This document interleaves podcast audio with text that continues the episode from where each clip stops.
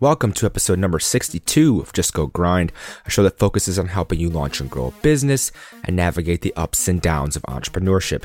I'm Justin Gordon, your host, and in this episode, we have Elisa Grossman, who is a professor of entrepreneurship at the University of Southern California, one of the top entrepreneurship programs in the country. And Elisa's use of experiential learning and serious educational games have helped her earn national awards as well as awards at the University of Southern California. And I have wanted to do an episode with Elisa for a while because I think it's interesting, the whole teaching entrepreneurship thing. Some people say you can't teach entrepreneurship, but we get into all of that and how she effectively does teach entrepreneurship to students and gives them a great experience to actually learn about entrepreneurship hands-on. And I really enjoyed this episode.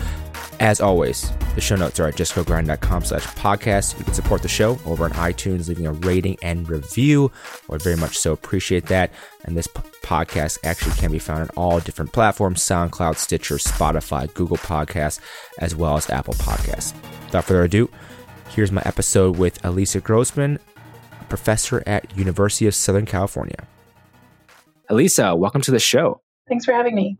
Yeah, happy to have you on and glad we get this schedule. And I was really interested in talking to you after I saw you won an award. So congrats on that for teaching. And I was curious, in the first place, how did you get started as a professor?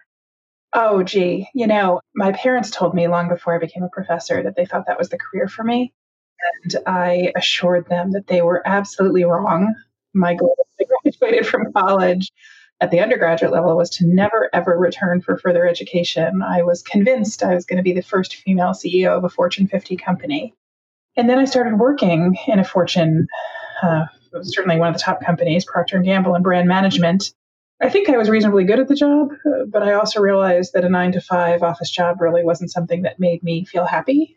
You know, it's sort of, I don't know what it is about office walls and doors and traditional hours that just aren't the right thing for me. And so I began to question what I wanted to do with my career. And right around when I was doing that, I volunteered for Junior Achievement. Yes. Selling into an elementary school class, talking about business. And the teacher of the sixth grade class or whatever came up to me after the second or third session and said, "Why are you not doing this with your life?" And I sort of thought about it and realized I was having a lot more fun with the kids. And then I looked at the salaries of your average elementary school educator and thought, well, maybe I can educate, but in a way that's delivers me a little bit more income. And, so I decided to go back to school. Actually, I went back for an MBA before I went back for the PhD. So it took me a really long time to be convinced. My parents are educators. My grandfather even was an educator. So I come from a family of educators. And eventually I decided to try the PhD and then I decided to teach and I realized I enjoyed teaching. And ever since then, I've been in the right place. So that's how I became a professor. And the reason I stay is because of the creativity and freedom of the role as an instructor. Yeah. And I definitely want to get into that a bit more. Why the MBA before the PhD? It wasn't in my mind that I would ever be an academic.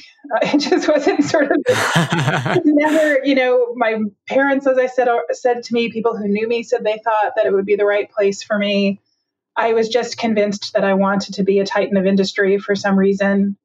I graduated from my undergraduate college, and from there, I went and decided I wanted to do a year overseas. And so while I was overseas, I saw a job advertisement for brand management, again, at P&G. And I applied for it, got it. I didn't yet have an MBA. I worked there for a few years and had some unique experiences, came back to the U.S., worked for another year, and really wanted something different. So at that point, I think it was the last cycle of applications for MBA programs. And I was living in California and I applied to the other school in town, UCLA. The other school. Yes. I was accepted. I had a great 2 years there. Coming out of that still, though I'd begun to think about getting a PhD, I wanted to apply my learnings. And so I went to a different job. And there was a group marketing manager or group PR manager, I guess, at I did both at or some aspect, I don't remember the title anymore, actually, at Sun Microsystems, which was then a very, very large tech company in the Bay Area. And while I was there, I finally decided to apply for PhD programs. Did that answer your question? I don't know. Yeah, definitely. And with the PhD, so MBA, then PhD. And then did you know it was going to be entrepreneurship? Like that was what you're going to teach, entrepreneurship? Or did you know what that was even going to look like from a professor standpoint? I had no idea it was going to be entrepreneurship. the students come to me and they say, we don't know what we want to do with our lives. And I think, well, good for you that eventually maybe you'll find the right thing for you rather than just choosing what seems most obvious. And sometimes I think that struggle lands you in a much better place later in life. I didn't actually start my PhD program until late in my 20s. When I finally started it, it was in organizational behavior, which I love. I continue to find organizations very interesting. The psychology of human beings in organizations interesting. The dynamic interplay of organizations interesting. I just find all those things interesting. But along the way, I started noticing that the students really loved entrepreneurship classes. And there's great joy in teaching something that students really want to learn about. It's more fun, frankly, to teach electives than required courses sometimes, because the people who are in your classroom really want to be there. And so I noticed that, and that was very appealing. And then simultaneously, it was the dot-com boom. And my brother decided to leave his traditional job at Intuit and start a company with a friend of his. My father retired from a career at IBM to become my brother's CTO and work for him. And I began to work with them on that founding team in more of a not a direct capacity, but I was working with them. I helped build their very first website. I taught myself HTML and I, composited together their very first website. And it was a heck of a ride. Their company raised many tens of millions of dollars for venture capital firms, including Kleiner Perkins. They grew to 120. They then had to shrink quite precipitously down to about 30. Somehow he kept it afloat and rebuilt it, and ultimately sold it to Dun & Bradstreet. And my brother has subsequently had a career as a CEO of many different venture-backed companies. He's emerged as a good sort of, I think, guy sort of seeking exits for firms that venture capitalists have invested in. But in the process of going through that ride with my family, where there were literally days in our car when we would say they had been approached for potential roadshows pre-IPO, before the bust. And so we went through that whole roller coaster of sort of watching him grow the company, shrink the company in the process. He fired my father. And so going through that entire ride as sort of a fly on the wall, but also the person who was doing, at least initially, much of their marketing messaging and the like in the very early days, it made me much more aware of entrepreneurship. So it was a simultaneity of me doing a doctoral program, seeing that this was the area that students really enjoyed to learn in, seeing that as a teacher, you could be really creative as an entrepreneurship instructor. And then simultaneously being in the heart of a family where we sort of collectively, at least emotionally, went through this entrepreneurial journey. And those things all sort of aggregated to make it the right thing for me to choose.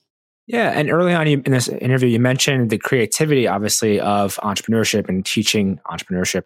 I'm curious, like, what would you even say to people who say you can't teach entrepreneurship? Because I've heard that before from people, and it might be people who either didn't go to school or, started massive companies, whatever it may be. But how do you approach how do you approach even like teaching entrepreneurship?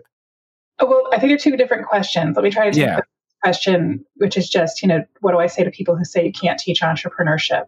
I don't know that many people say that to my face, but they probably say it plenty to the left of me, right of me, if they're a few feet in front of me or behind my back. And I think I have a very, over the years, I don't know if it's intentional, I sort of have a philosophical take, I think, on entrepreneurship education or education more generally. And my answer to this is going to be a little long-winded, so prepare yourself. Ooh, strap in. Let's go. Yeah. Okay. So I think, first of all, it really depends on how you define entrepreneurship. So let me answer the question a little bit indirectly. There are some common themes that come up whenever entrepreneurship educators meet, and one of them relates to how we as educators define success as entrepreneurship educators. And I think it's the topic I probably first heard about, maybe 20 years ago. And one of the most common answers that I've heard over the years is we measure our success one founder at a time. And I think that's how a lot of people see entrepreneurship education. And it suggests that success is somehow measured as an absolute count of how many students become founders out of school, or some sort of measure of how many out of the total number of students you taught become founders. And I have to say that I have never really agreed with that as the sole or even primary metric of success.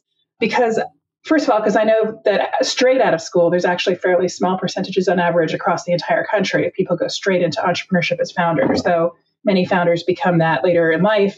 But because I believe that entrepreneurship courses offer insight into aspects of businesses more generally, and that to define us that narrowly as focused solely on founders is sort of to fundamentally misunderstand what entrepreneurship education is or what it can be. So when I think about entrepreneurship, I think about newness. There's a thing, this guy named Schumpeter, he talked about the liability of newness, and that being an entrepreneur, you have to overcome this liability of newness of not having legitimacy or credibility or reputation. But I think about it more broadly, and I say, okay, I think about the new initiative in an established organization, whether that's a new product or a new service or a division. I think about a person who might take on a new job, and maybe even at the micro level, a place where there's a need to implement new systems or new processes. I can think about in more conventional terms, a person becomes, say, a franchisor, which means there's a working playbook and there's a lot of built-in risk management, at least in theory, but the person is still putting in his or her own money and therefore is taking on risk. But I also think about the more common entrepreneurs out there, the person who spends a lifetime dreaming of launching, a flower shop or an automotive repair shop or a student test prep service or a consultancy or whatever. And then on top of all that, there's, of course, the thing that most MBA students often find really interesting, which is these high-flying unicorn wannabes with a lot of venture capital, which are such a small percentage of the total. And so when I think about it, I think, to launch or be involved in anything new, and keep in mind that entrepreneurship isn't just the founders, it might be anybody involved in the founding process, is to have to persuade using data, have to muster or manage resources beyond one's immediate control, at least in the short term or early term, how to understand the interdependencies that exist in organizations and in larger systems. And so I'm sorry, I'm giving you such a long-winded answer, but my point is that I think really huge opportunity, there's ample opportunity to teach people how to better understand newness and how to methodically think about what are likely to be the risks attached to newness and consider how those risks might be managed and how to anticipate problems or at least try and how to identify and navigate stakeholder concerns and how to understand the interdependencies. And I think that's what entrepreneurship education really teaches. And so when a person says you can't teach entrepreneurship, I guess I have sort of two different reactions. And the first is I'm pretty sure you're defining it in a more narrow way than I am. And the second is I probably can't convince you otherwise. But I will say sort of as a final comment that one of the most common questions I get from students on the job market, particularly when I've taught at schools where entrepreneurship is a major, is what do I tell the interviewer when I'm asked why entrepreneurship since you're not a founder? And that I think relates very much to the you can't teach entrepreneurship thing. What I tell them is the reason why I love to teach entrepreneurship. And I mean this with the utmost of respect for my colleagues in specialized fields, but many business schools are structured to develop in their students deep expertise in specific areas, perhaps finance, perhaps marketing, accounting, HR, what have you. And though not all classes teach within those silos, many do. And there are capstone projects, but outside of that, there aren't that many courses in which students are asked to consider all of the different functions at once and to take a step back and understand how those various pieces jigsaw together to create the complex system that is an organization. And so in my experience, one's ability to be successful in an entry-level position might be really, really substantially enhanced by skill in a specific area. But to really climb the ranks effectively, it can be really helpful to understand how the entry fits into the whole and to understand, that organizations and organizational systems are inherently uncertain and dynamic and interdependent and even messy. And so I think entrepreneurship is one of the few fields within a business school environment where if students understand it that way, they can take a step back and really get this complete and very complicated view of organizational life. And it helps to start at the beginning. That's simpler. Explore how organizations grow and become more complex. And so I believe you can teach a great deal about newness. And that's what I think is the heart of entrepreneurship. And I think it enhances people's effectiveness and outcomes in life and in business. So that's sort of my very long-winded answer to it.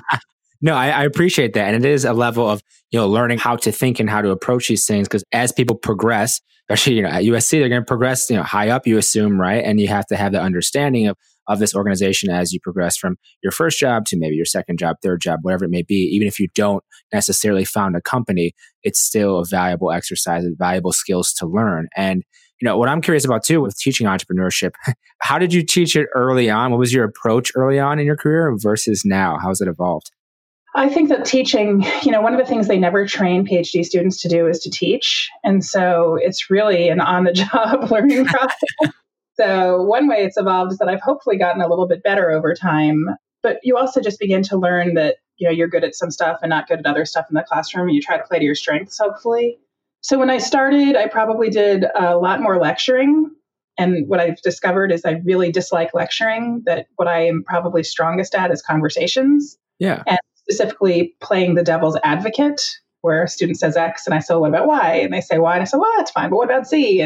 And so case-based teaching was probably the first time I found a sweet spot teaching entrepreneurship. But as I said earlier, I've worked in industry in addition to being an academic. And I really like things that allow people to learn how to take some of the more traditionally academic tools, not just frameworks, but what the frameworks mean.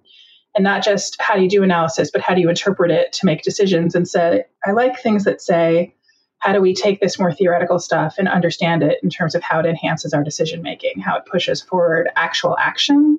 And because I have this very specific focus at the intersection of, I think, thinking and doing, I became very, very enamored with very early on experiential learning and experiential teaching, and trying to build activities that would be really resonant and relevant and powerful for students. And so that, I think, is sort of what I enjoy most recently in my career, is trying to create these experiences, these practical applied experiences.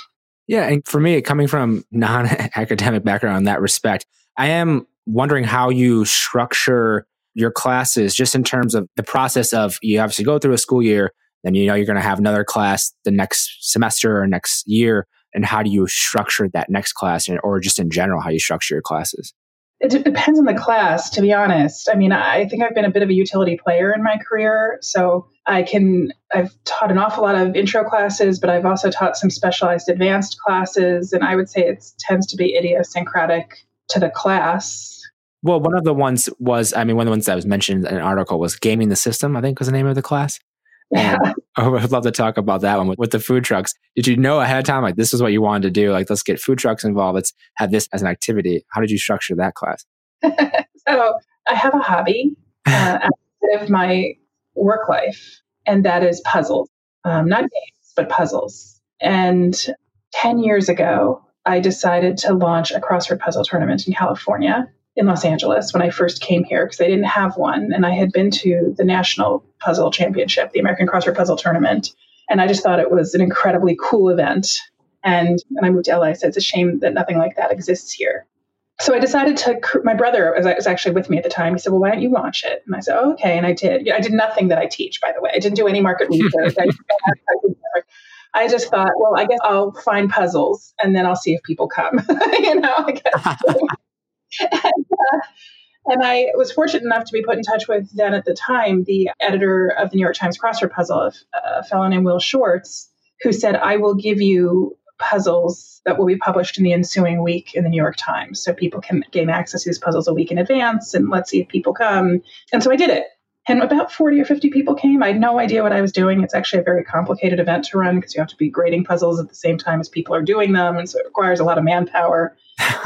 But while I was there, we realized that there were a number of people who actually are frequent California-based constructors for New York Times puzzles. And I told Will this, and he said, well, maybe next year we can do it so that nobody needs to know this, but in the New York Times, we'll have a week where everybody who publishes in that week is a California constructor. And that way your tournament can have the constructors actually present. So we did that. And then the next year I decided I was ready, and I brought in a person I call a puzzle wrangler. And then I started custom inviting in puzzle makers to custom create puzzles for the tournament, which, as it turns out, is about a 4-month product development cycle because you can't have overlapping themes. There have to be different difficulties, different lengths. There's a lot of test solving and all of these sorts of things. And over time, I built this tournament for 10 years now, where some of the best crossword puzzle makers in the country make me custom puzzles. And I work with a team that I assemble each year of anywhere from 30 to 50 volunteers to do it all.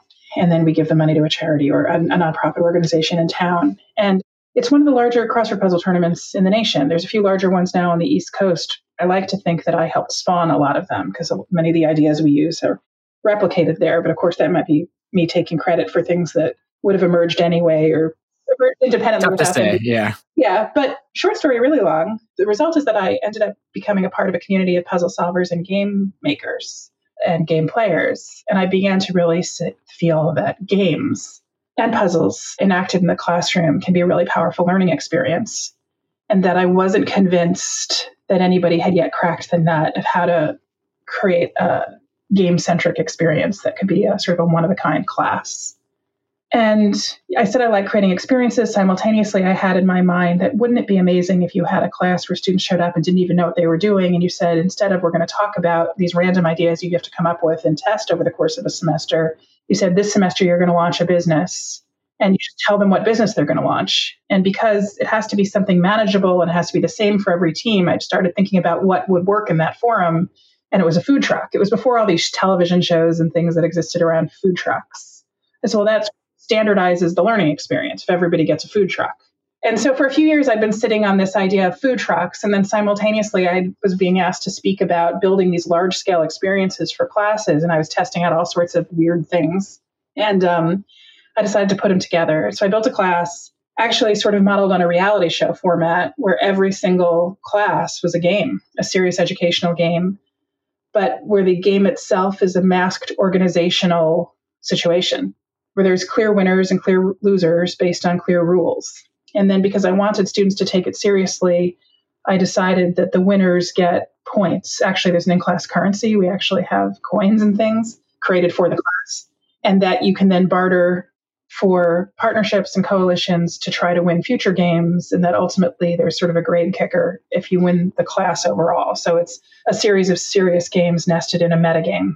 And within that, I decided I'm going to try to do this, some version of the food truck thing. And so I partnered with an outside provider and negotiated an incredibly helpful deal to bring 4 food trucks on campus across 2 days, 2 on one day, 2 on the next day. So it was really only 2 trucks refitted for the second day.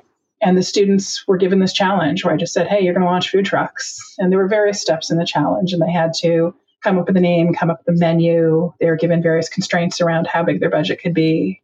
And then they had one day in which to actually run all aspects of the food truck and try to sell as much as possible, excluding the cooking, because we don't have the licensing and all those sorts of things. And the partner company, the chefs and the licensing and the insurance and all of those sorts of things. And I did it once. I don't actually know if it's replicable. It would have to be really revised in order for it to be, you know, something that becomes replicable across multiple classes. But it did get a bit of attention. And so and I'm sure that those students, I suspect that those students, for better or worse, will always remember that experience because they did. Yeah. I mean, they treated everything. Yeah.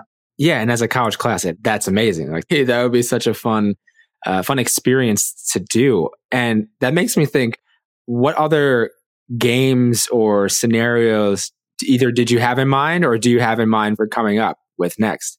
It's an interesting question. I will say that not everybody loved the experience. Like that's, you know, so one of the things is I like surprising students, and some of the students did not like that surprise because they weren't really ready to do something real. And the minute it felt real, it actually created a tremendous amount of stress for them.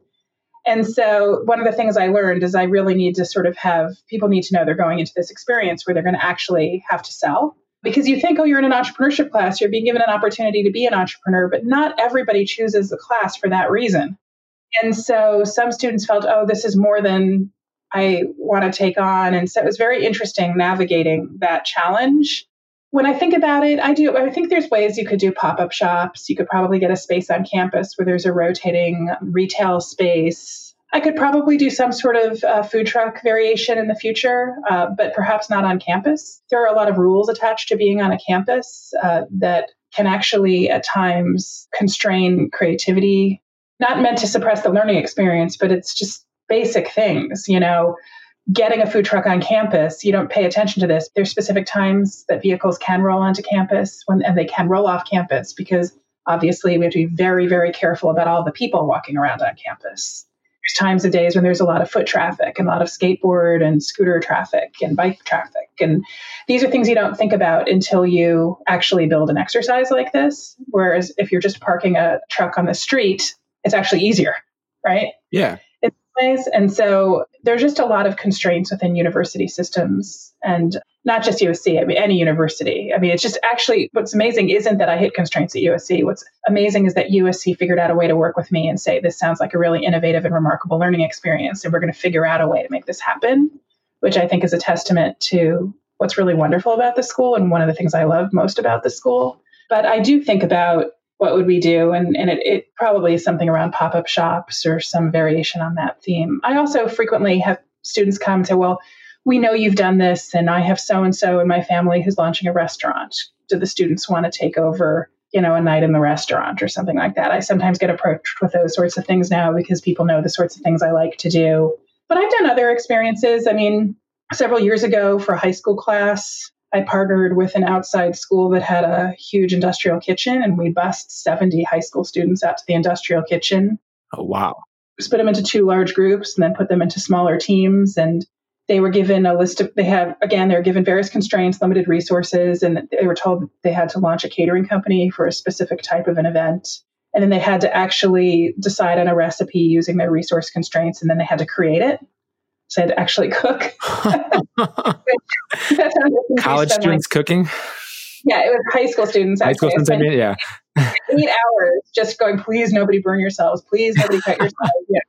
It's very, very, you get, there's a lot of liability issues you got to take care of up front. And then while the one was cooking, the other were preparing their pitch for why what they'd made was a good example of a catering company and why they should be chosen to cater future businesses. And so this is all happening parallel and in real time. And then in the kitchen, we introduced a wrinkle, which was that all of a sudden the client asks for a second recipe. So they have to allocate your team. So I do things like that. I've put two full classes into the Yutengsu diving pool with cardboard boats to race, which is sort of a standard Boy Scout or community activity that you can look up online to find good plans. But I like to throw in wrinkles. So they have 46 hours to get all the resources. I'm not providing them anything. And yeah. It themselves. Not necessarily, again, something I would want to replicate because I discovered, among other things, that in one instance, students had dumpster dived, which isn't good. Actually, don't put that in your podcast because I don't want to get in trouble. I will say our Department of Public Safety wasn't that thrilled because one of the groups, they discovered at 2 a.m. in the central fountain on campus near where Traveler the Horse is, trying to paddle their cardboard boat around to see if it would stay afloat or sink. Oh my goodness. Phone calls that you get, like, we have a student team, they're in the fountain. They say you're the person who told them to do this. But we did that. And again, it was, they had to find their own resources. And then it was based on a Swedish warship called the Vasa that sank in around 1620. And the idea was that the leader of the project kept changing the instructions and the expectations. So I tweeted as the King of Sweden throughout of it. And I kept changing the rules of what they had to do for me while they were doing it. And, oh, now you need this. Now you need that. Oh, I changed my mind. You don't need this thing. And I actually had hidden points available to any team that had the boldness to tell me that I was asking too much of them, because I wanted them to learn that sometimes you have to push back against authority. Oh, nobody actually pushed back, so nobody got the extra points. So everyone just went with it. I do all sorts of weird things like that. And I guess the question is, what are they actually learning? I'm not sure. It's a great time, though. I get asked to give talks on building experiences, and one of the things I say is that it's actually really easy to create experiences, but it's really, really difficult to create truly educational experiences. And what I try to do is really have a very clear sense of what I'm trying to teach. And so, with the boat example, I'm really trying to teach about, the need to be creative with resources, the need to make decisions and test things before you actually go into the event. So that's about iteration, responding to leadership, managing a client, managing a customer, those sorts of things. And so it's thematically around those sorts of issues. Or with the food truck, it was, I think, more holistic. It's more, how do you actually put together all of the pieces to test before you actually launch? How do you launch?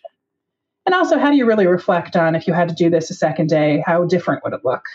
Yeah. And I'm wondering too, you said some people don't necessarily have the class that they don't want necessarily the same things out of the class as someone who wants to be an entrepreneur for sure. And they may not be as into it. How do you evaluate that feedback afterwards and then adjust? Or how do you approach that? I think one of the funny things as an educator is you can always say, well, if you learned you didn't like it, that's a useful lesson in and of itself. Put that in your back pocket. It's good to know that one of the things as entrepreneurship educators, we talk about the fact that entrepreneurship is inherently uncertain. And so the notion that the experience plays out unexpectedly is actually something that's good, because it sort of proves the point. In any educational degree, people are going to learn there's this equation or that framework and all of these sorts of basic things. But I think that the heart and soul of a really valuable educational experience deals with sometimes more philosophical or broader issues. And I honestly think that if a person walks out of a class knowing, wow, you know, I got thrown this incredibly crazy thing and I navigated it and really enjoyed it, and that's a person who's at the beginning of his or her career, I think that's really valuable to know about yourself. In the same way that I think it's incredibly valuable to know this isn't the sort of scenario which makes me feel comfortable. Because people don't really know themselves until they're faced with those sorts of things. With the food truck example, there was a student who was excelling in the class and actually immediately wanted to drop the class. Really? Yeah. And I was really stunned by it at the time. And I had many conversations, not many, but a few conversations that week, trying to really dig into why in a class where everything has been going well, would you suddenly walk away from the class on the basis of this one project? And the answer sort of came back that it related, first of all, to the anticipated amount of work that would be required to be successful. Because, of course, students have multiple classes, multiple competing obligations. And if in their mind they were going to do much less in a class and they find out all of a sudden it's a big deal, then they can feel that their schedule and their sense of priorities is thrown, which I think is very legitimate. But at the same time, I think there's a question of, well, why did you think it wasn't going to be that much? And what makes it worthwhile to you to really invest the time to do it? And, you know, you have a conversation about what constitutes stretching a student. Is an education about doing what's expected, or is it about stretching into uncomfortable places? You know, I suggested that the student should do absolutely whatever the student wanted to do with respect to staying in the class. I don't take this stuff personally. Maybe there'd be value, just life value, and having that experience and seeing how it went. And the student stuck it out. And I don't think the student enjoyed the experience, but I do know that the student valued the experience and felt that there was a lot of learning there, perhaps more about self than about business. And to me, that's a win. Maybe someday the student will see it that way. And the student acknowledged to me at the end, the student was glad to have stayed in the class. It was a very eye-opening experience, but, you know, different people. Yeah. I mean, everyone has a different experience and they have a different perspective or what the expectations of a class, you know, is every time. And obviously being in the MBA program now, I have different expectations of different classes. And sometimes you do see that in the level of work it's going to be or what you're really trying to get out of it. But ultimately it falls on the student for how they want to approach it, what they do want to get out of it. And you can have a bad attitude about something or have a certain expectation that may not align with maybe what you want to do. But if you're open-minded and kind of approach it in the right way, you can get a lot more out of it. And then stepping away from the classroom a little bit, I'm just curious about what you're doing for research now, what your research centers around. Oh, let me address that in a second, but I want to go back to what you're talking about because you asked about how I evaluate that and how students evaluate it. And I would say that you can't evaluate it based on the success or failure of the business, because there's so much luck involved. So for example, with the food trucks, one day it emerged that it was like 100 degrees, very, very hot, very unexpected. And one of the teams had a grilled cheese truck. So the lessons can be very unpredictable lessons. So you can't base it solely on profit in that sort of a situation. It's more on how do they reflect about the experience and what do they learn? And so there's metrics around that and how do they feedback what they've learned? But I would also say that it's really important, as much as it hurts as a faculty member or anybody to put yourself out on a limb and say, criticize me, that one of the important things I happened to do in this class, and I didn't want to do it candidly, but I did it anyway. I didn't want to do it because I was afraid of what I'd hear, was I let the students really rip the class to shreds at the end. So I let them really evaluate to my face the outcomes from their own perspective. And so I think that's another way that you asked about how you evaluate across all of these different motivations and different aptitudes and different people. And I think part of it is letting them say exactly how they feel, which, you know, a lot of it's really positive and some of it's like, ooh, okay. You know, I tried really hard. It didn't go quite perfectly. And so I think being able to accept the good and the bad and see it all as constructive is an important thing. In terms of research, I haven't really recently been doing a ton of that, to be candid. These sorts of classes are what I've been doing research on. How do you bring in theory, those sorts of aspects. That's what I've been talking about on the circuit, I guess, the conference circuit, if there is one. My prior research has historically, or earlier in my career, my research focused largely on social networks and entrepreneurship, looking specifically at how aspiring and new founders build the social networks and cultivate the social networks with which they hope to secure the resources necessary to launch a venture successfully. And so I did a bunch of research on that early in my career. How did you choose that as your topic of research early on? I'm just curious. It's hard to believe if you ever sit down and speak to me, including now, that I'm actually a fairly quiet person outside of the classroom or outside of work, because at work, I'm unbelievably talkative. and very, very verbal. But socially, I was raised in a home where I was taught something that I guess now, having been in business school environment for as long as I have, might seem so hopelessly naive that it doesn't even sound real. But I was raised to believe that the world is a meritocracy, that if you work hard, you do well, and you don't ask others for what you can create yourself. I really bought it, hook, line, and sinker. Sinker, that sounded like singer when I said it. And so, you know, when I got various jobs and things, it was sort of purely on the strength of whatever sort of, I don't know, intellectual heft I brought to the conversation. And then over time, I watched how organizations really worked. And I realized there's so much about, you know, who you know that drives a lot of job placements and, you know, organizational success and these sorts of things. And this was something that I really didn't anticipate, didn't understand, and didn't know how to deal with. And so I think it was a little bit of physician heal thyself. I decided, since I don't really understand this whole schmoozing and networking thing, I'm going to try to study it for my doctoral thesis. And then I chose as a topic something that involved me finding 50 brand new founders who were just starting and getting them to log in what approximated real time every person they met as they met them. And over the process of doing that, I became a lot more confident in reaching out to people and talking to people and being in a position to build a network if it was something I wanted to do. I'll say I'm still pretty bad at it, to be honest. I like to think I'm not bad for lack of skill, but I'm actually bad for lack of time. I'm a single mother to an 8-year-old. And so, you know, being a faculty member while raising a child without any family in the area has, you know, takes up a lot of my time. But there's just something that to me is important to understand about social networks, which is, you know, what makes a successful social network versus an unsuccessful one. And I will say it's been affirming what I've learned, which is that the best social networkers are the people who build real relationships. And that, to me, makes it a little bit more palatable than this notion that somehow the schmooze gets you far. And you said you're not doing as much research now, more so focusing on the classes and everything with that then. I'm curious just then how you are just doing your own personal learning and research in your career now. Well, I do read a lot of things that come out in various places, and I try to keep up in that way. My biggest source of learning about industry is actually my students. You know, students come with all sorts of different ideas, and they do a ton of research, and I learn through all the work that they do.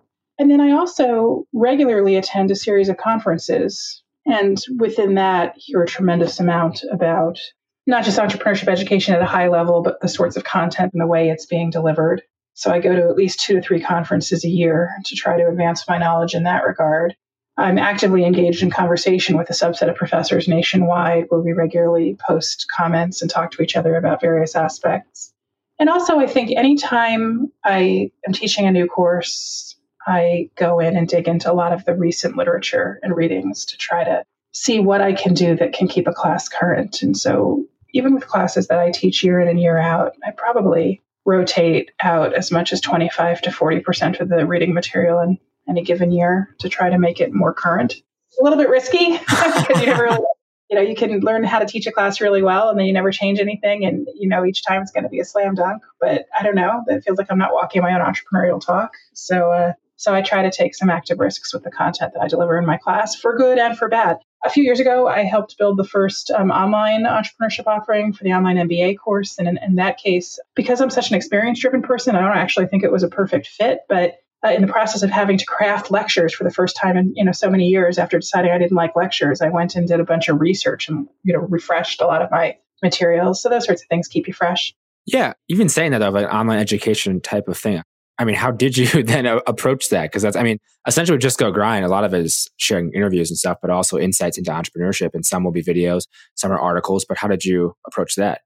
I did a lot of reading. There are these things called MOOCs, massively open online courses, which are free educational online offerings. And I actually took like 6 MOOC courses in the lead up to that to see what it's like to be a student on multiple platforms. I think I did Udacity, edX, Coursera. The time there was one called NovoEd. I don't know if that one's still around. I haven't checked recently. I did everything from an entrepreneurship course because I was curious to see how somebody else taught it. I didn't last that long in that class. And I did a negotiation course. I remember that one. I sort of had to watch 10 hours of videos and I just walked away and would, you know, do laundry and I come back to see if the video was over. I learned how students probably interact with videos that way. And, you know, and I did the most fun one was one of the Smithsonian that had to do with superheroes. We had to create a superhero and an alternate.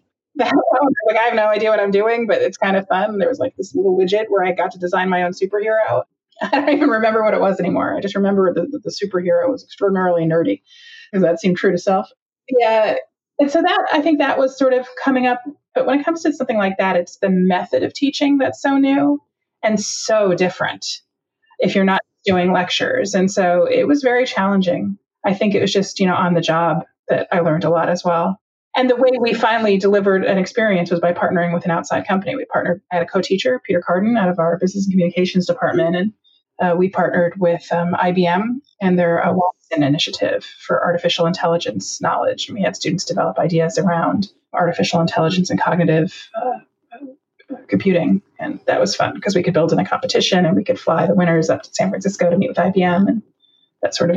Sounds like an interesting experience. And yeah, I'm definitely interested in that teaching online type of thing. I've taken a few courses myself also to kind of figure out how do they teach and also to learn things in that perspective. And someone I had in the podcast, actually, Shiv Gaglani from Osmosis, he founded that company and they're teaching like online medical information and they've grown a lot and it's all through videos. And it is curious, just different ways of learning, outside of a classroom. And we'll see where that goes as it progresses. Like you mentioned, that's the open online courses, there's going to be more of them as we continue on, but we'll see how that progresses. And one of the things I definitely wanted to ask you, because this show is focused more on helping people launch and grow a business. So it's a lot of, early people have an idea or they're just curious about entrepreneurship. What would you tell someone who, wants to start a business? What are some of the first things they should kind of think about?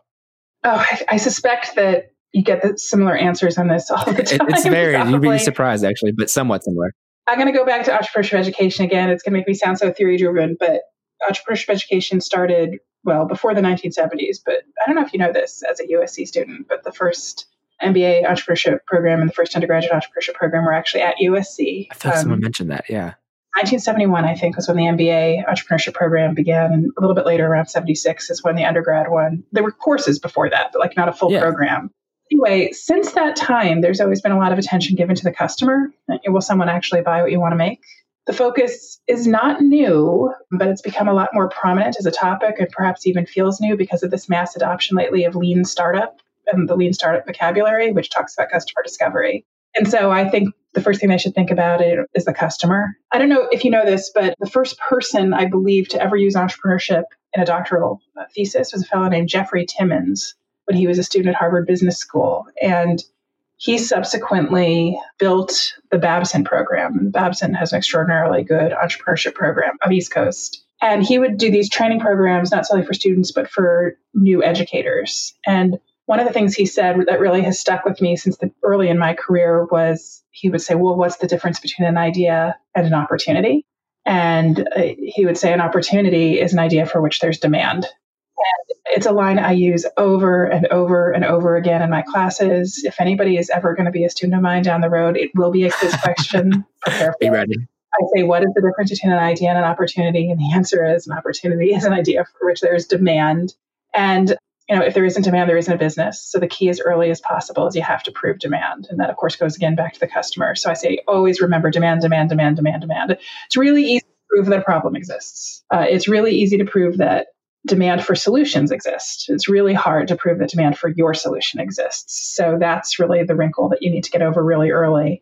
And then I think a second thing, it's another line, whenever I see other instructors do something that I think really works, I steal it. I give credit where credit is due, but why would you invent the wheel? Right? And so, yeah, exactly. And so he had another line that I've also repeated over and over again over the years. And he would say to the people in the room, he'd say, tell me, what is happiness? How do you define happiness? And, people give, of course, everything from philosophical to funny answers. Oh, happiness is a warm puppy or, happiness is following your passion. Happiness is freedom. People give all these sorts of answers. And then he would say, for the purpose of this conversation, never forget this. Happiness is positive cash flow.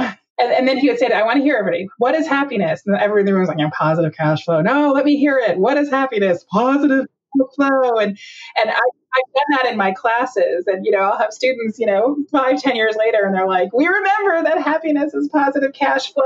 And, I sort of feel like if they remember one thing from my class 10 years later, it's a win. I don't want to undersell education, but sometimes it feels that way. And so I think it's remembering that there needs to be demand, but also that there needs to be positive cash flow, that those are the two things that I would have people really think about. And by the way, that's true also of social enterprises, because if you don't have enough money to pay for your social enterprise to stay afloat, then you can't do the good that you want to do. You can't fulfill your mission. So it doesn't mean profit in the conventional sense necessarily, but you definitely have to have enough cash coming in that you can support your business. So I think those are two. Those are more sort of, I think, philosophical first things to think about. In more practical terms, I try to tell my students to show rather than tell, figure out a way to let people see what you're talking about rather than just using your words to convey it, whether it's a mock-up or something. But those two things, I think, are really important. Yeah. And I think this is a great place to stop because, so many different insights and stories. And I really enjoyed this chat today and want to thank you for making the time, as you are busy as well, for coming on the show, Elisa. Sure. It's been fun. It's daunting to allow yourself to be interviewed a little bit. I always worry that I'm going to sound like I don't know what I'm talking about. So two things, one of which is to thank you. And the second of which is to say, please edit anything out that sounds stupid. I think entrepreneurship is fun. To me, the opportunity to create and to be true to who you are is what it's all about, whether it's a business or it's a crossword puzzle tournament or it's a single product in a company where we've already been, or even if you're just trying to create a new process for your department. You have to persuade, you have to compel, you have to convince people to change their behavior. And it's challenging. And I think it's exciting. And I love to teach it. I love to see students take it wherever they want to take it. Yeah. And it's clear that it's working based on accolades and everything else. But thank you so much again for coming on the show, Elisa. No problem. Thank you for inviting me. Thank you so much for listening to this episode of Just Go Grind. As always, the show notes are over at justgogrind.com/podcast. And you can support the show over at patreon.com/justgogrind. And please leave a rating and review over on iTunes. It does help more people find the show. Hope you enjoyed this episode. Have a great day.